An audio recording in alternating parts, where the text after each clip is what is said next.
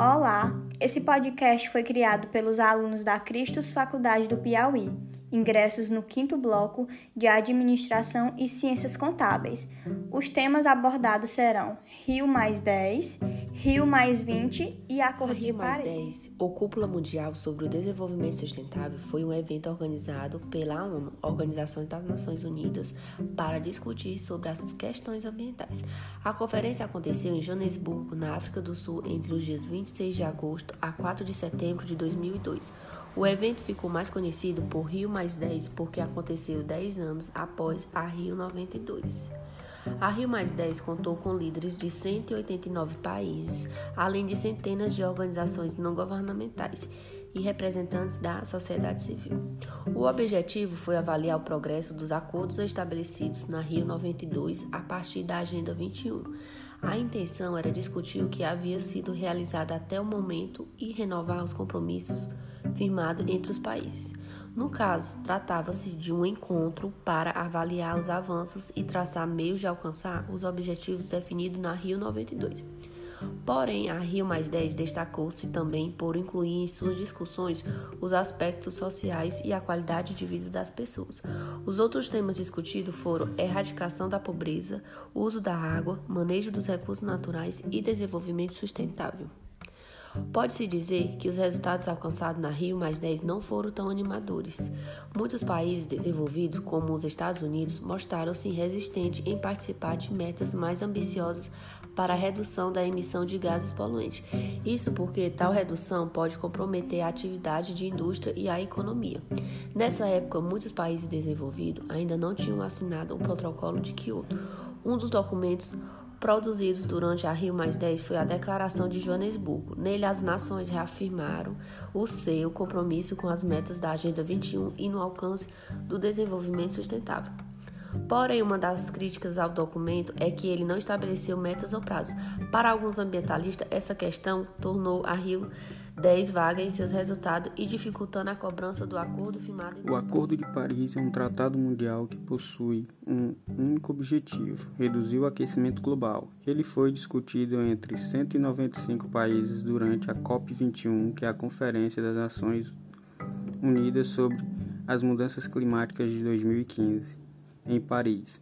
O compromisso internacional foi aprovado em 12 de dezembro de 2015 e entrou em vigor oficialmente no dia 4 de novembro de 2016. Um tempo recorde para um acordo climático dessa envergadura. Para a entrada em vigor de acordo que irá substituir a partir de 2020 o atual protocolo de Kyoto, 55 países que representam 55% das emissões de gases de efeito estufa precisavam retificá-lo.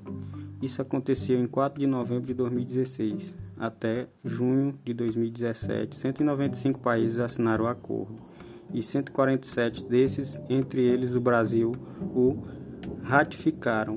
O Acordo de Paris tem como principal objetivo reduzir as emissões de gases de efeito estufa para eliminar o aumento médio da temperatura global em 2 graus. Quando comparado aos níveis pré-industriais, mas há várias metas e orientações que também são elencadas no acordo, tais como esforços para limitar o aumento da temperatura em 1,5 graus Celsius, recomendações quanto à adaptação dos países signatários às mudanças climáticas, em especial para os países menos desenvolvidos.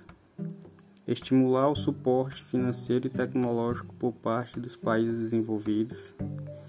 Remover promover o desenvolvimento tecnológico e transferências de tecnologia e capacitação e proporcionar a cooperação entre a sociedade civil do setor privado, instituições financeiras, cidades, comunidades e povos indígenas para ampliar e fortalecer ações de mitigação do aquecimento global. Da Conferência das Nações Unidas sobre Desenvolvimento Sustentável, que ocorreu na cidade do Rio de Janeiro de 13 a 22 de junho de 2012. Diversos chefes de Estado de mais de 190 nações participaram dessa conferência realizada pelas Nações Unidas.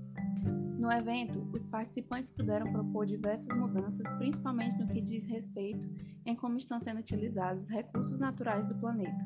Além disso, discutiu-se também sobre questões do meio ambiente e a respeito de questões sociais, como a falta de saneamento básico e de moradias. Pode-se dizer que o objetivo da Conferência das Nações Unidas foi a reafirmação e a renovação da participação dos líderes dos países em relação ao desenvolvimento sustentável na Terra. Por isso, o evento foi visto como uma segunda etapa da Cúpula da Terra, conhecida também como ECO 92, que aconteceu no Rio de Janeiro há mais de 20 anos.